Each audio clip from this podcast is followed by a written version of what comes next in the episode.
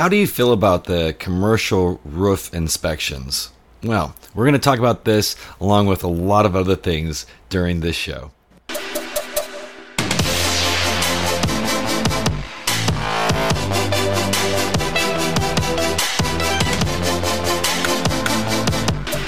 Hi, this is Daniel Laxtons, and you're listening to the Roofing Business Builder Podcast.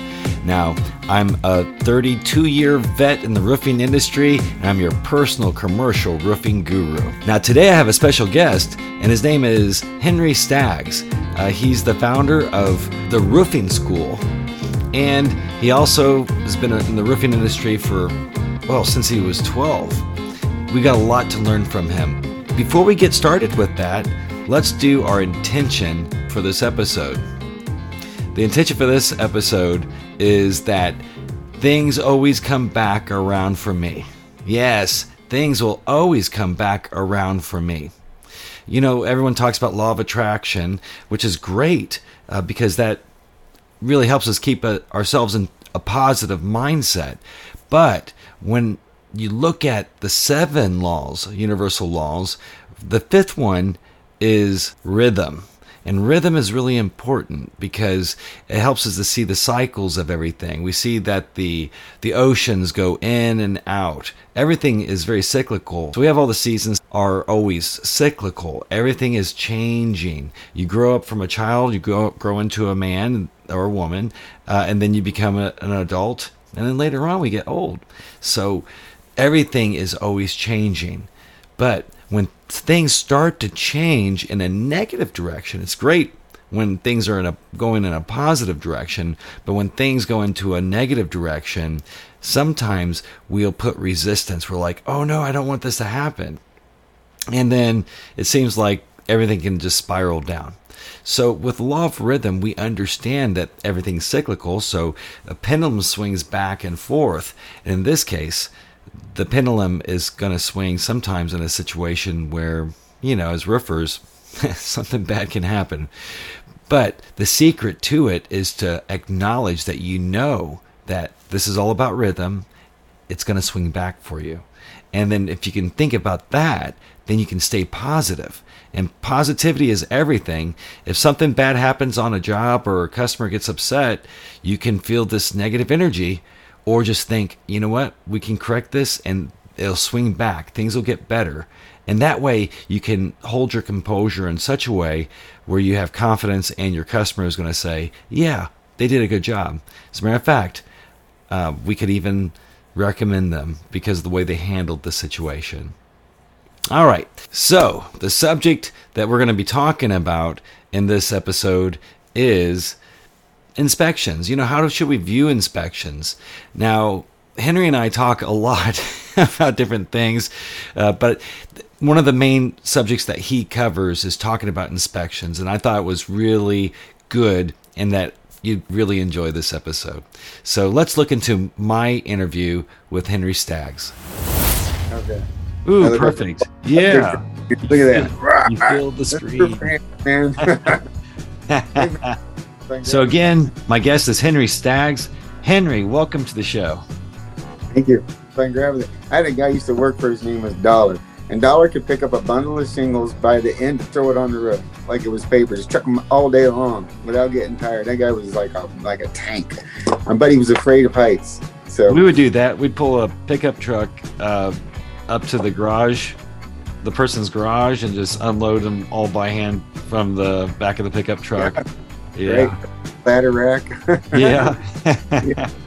I remember doing that. Throw them up on the ladder and then throw them up on the roof. It's a oh yeah, we'd always have to throw one, but I, I would even take two back back when I was just 20 year shingles. I'd throw two bundles on my shoulder and go up the ladder. Oh yeah. Yeah, and then you'd always have these like marks uh, at the end of the day, blood blister marks all over your shoulder. Well, that, those are badges of honor, right? I guess, yeah, yeah. We get together and compare our our, our uh, scars and wounds. Henry, I've had you on the show before, but it, it's been a while, and I'd really love to catch up. So, if you would, just tell us a little bit about what's going on in your world now. Um, you know, I sold my consulting firm, Uh huh. and then I started a uh, roof restoration company um, here in town, and um, and then it slowed the efforts on the School of Roofing somewhat, simply because things just weren't uh, moving along in the way that I wanted them to. Um, and just I'm uh, available and open now to the trade schools that I've been working with, as well as Habitat uh, for Humanity, uh, and doing some uh, training with them. Those, they've got such a great program. I mean, they they pay their their their kids hundred bucks a week. I think it's hundred bucks a week. They come in, they do their training, they get the, the basic NCCER core, and then they do a little trade specific stuff.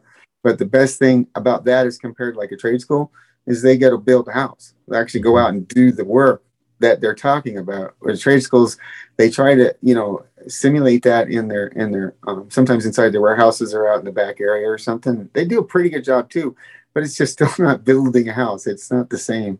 And I think uh, I think those kids coming out of that habitat program, man, they got got a real advantage. Not all kids either. There's some grown people in there too. Um, some one guy was in probably in his 50s, you know, right around in my age group, um, just doing a career change. So I don't know where it came from, but I, I, like that they have an opportunity for someone who is struggling for some reason or another.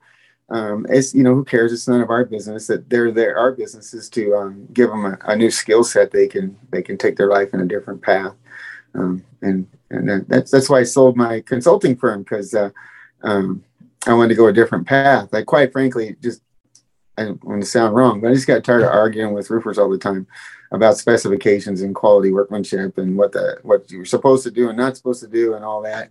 And after one project where I counted the same the same thing 175 times on this one project, and the roofer just wouldn't change, just wouldn't change, and had to keep going back and fix it each time 175 times. I, I just threw my hands up in the air, and and ironically, I got a call from a company in Colorado who was interested in buying out my uh, uh, my consulting company. So I took their offer and then I partnered up with some other folks and we've been doing, um, we started in uh, just this past March. So we're, we're, right about half a million dollars in business now.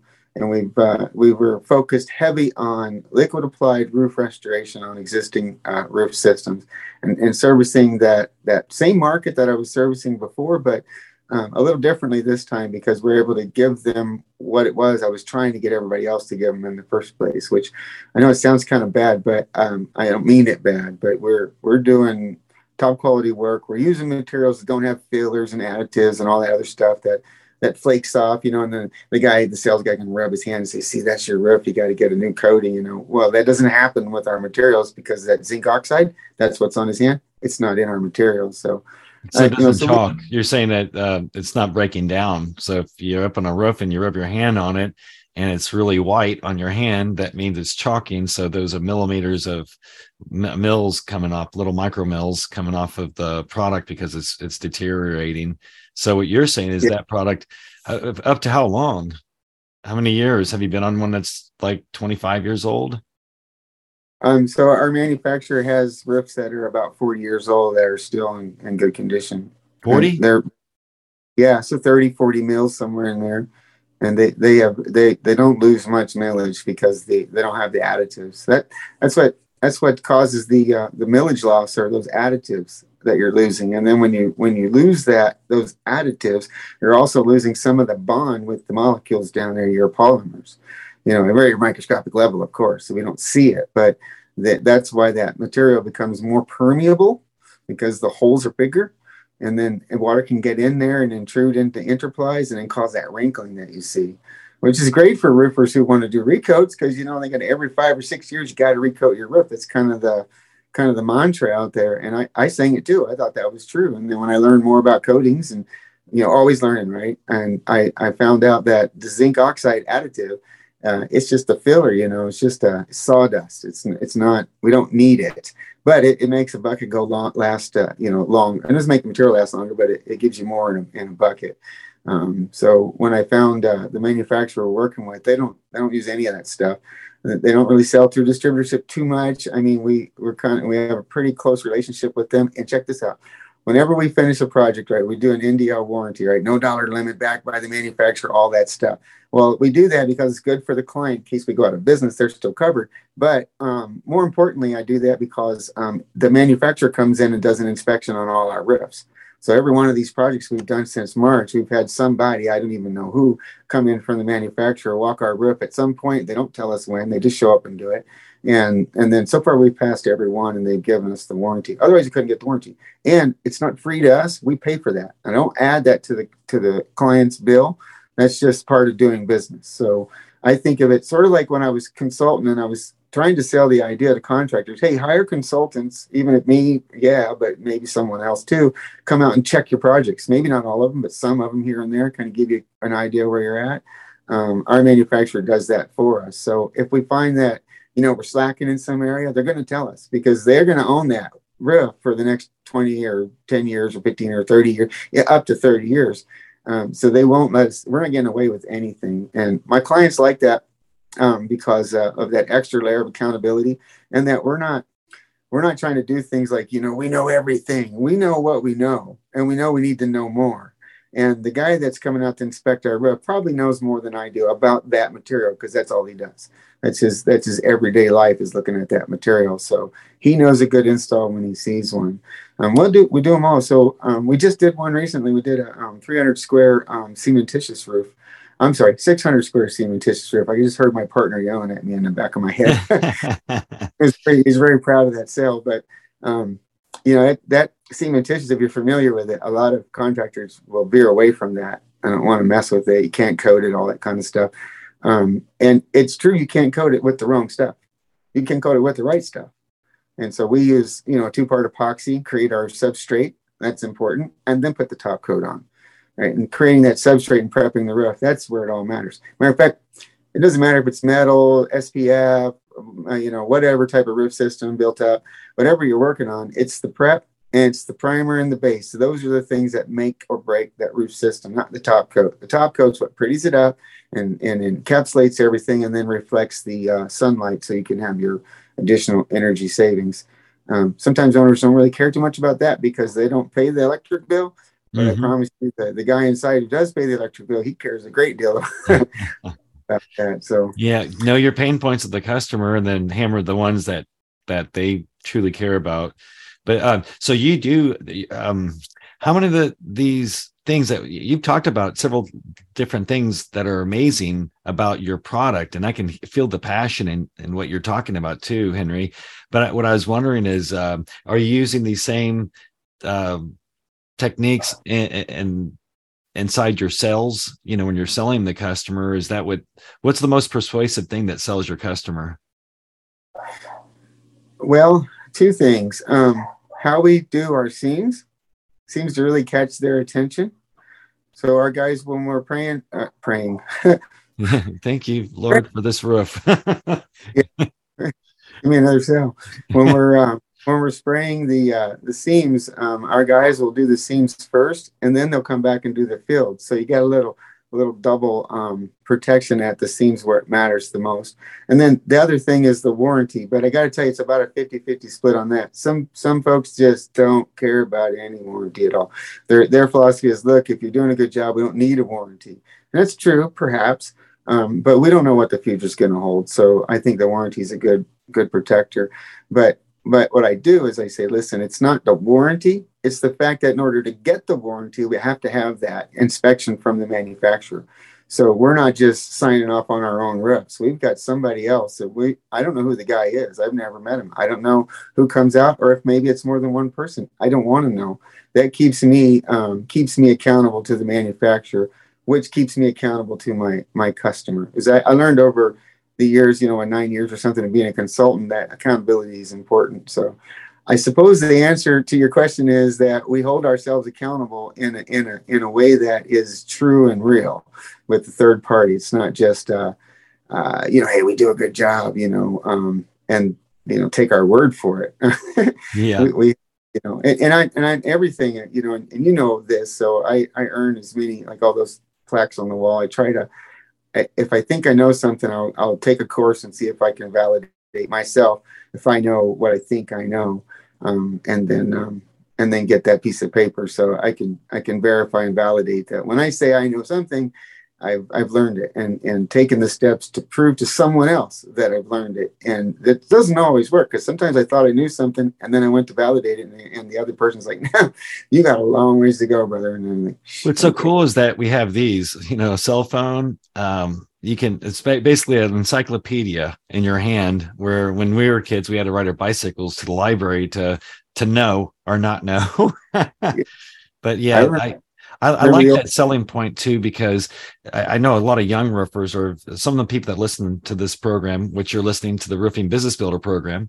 Some of the people that listen to this program uh, are just crossing over into commercial, and I know that many ones that just crossed over would say, I am just scared of the inspector and you know maybe I should take him out or bribe him or you know I've heard people bribe an inspector and I'm like you're cutting your own roofing company's throat to do that because it, you want that guy to find out if one of your employees made a mistake you know? You want to find the mistake before before you know uh, the, you hand off this warranty because otherwise you're going to be coming back for one and for two it's going to uh, sour your reputation to that customer.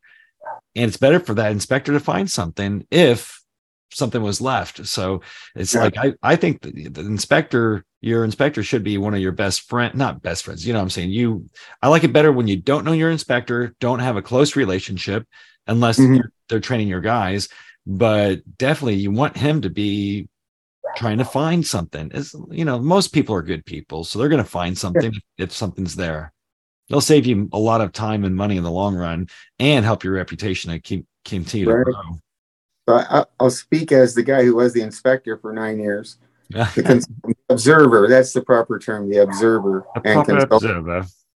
Yes. And, and you get paid to, what do you get paid for? Take pictures? Yeah, I do. And like earlier, um, and previously you were talking about, you know, not saying things bad about your competitors.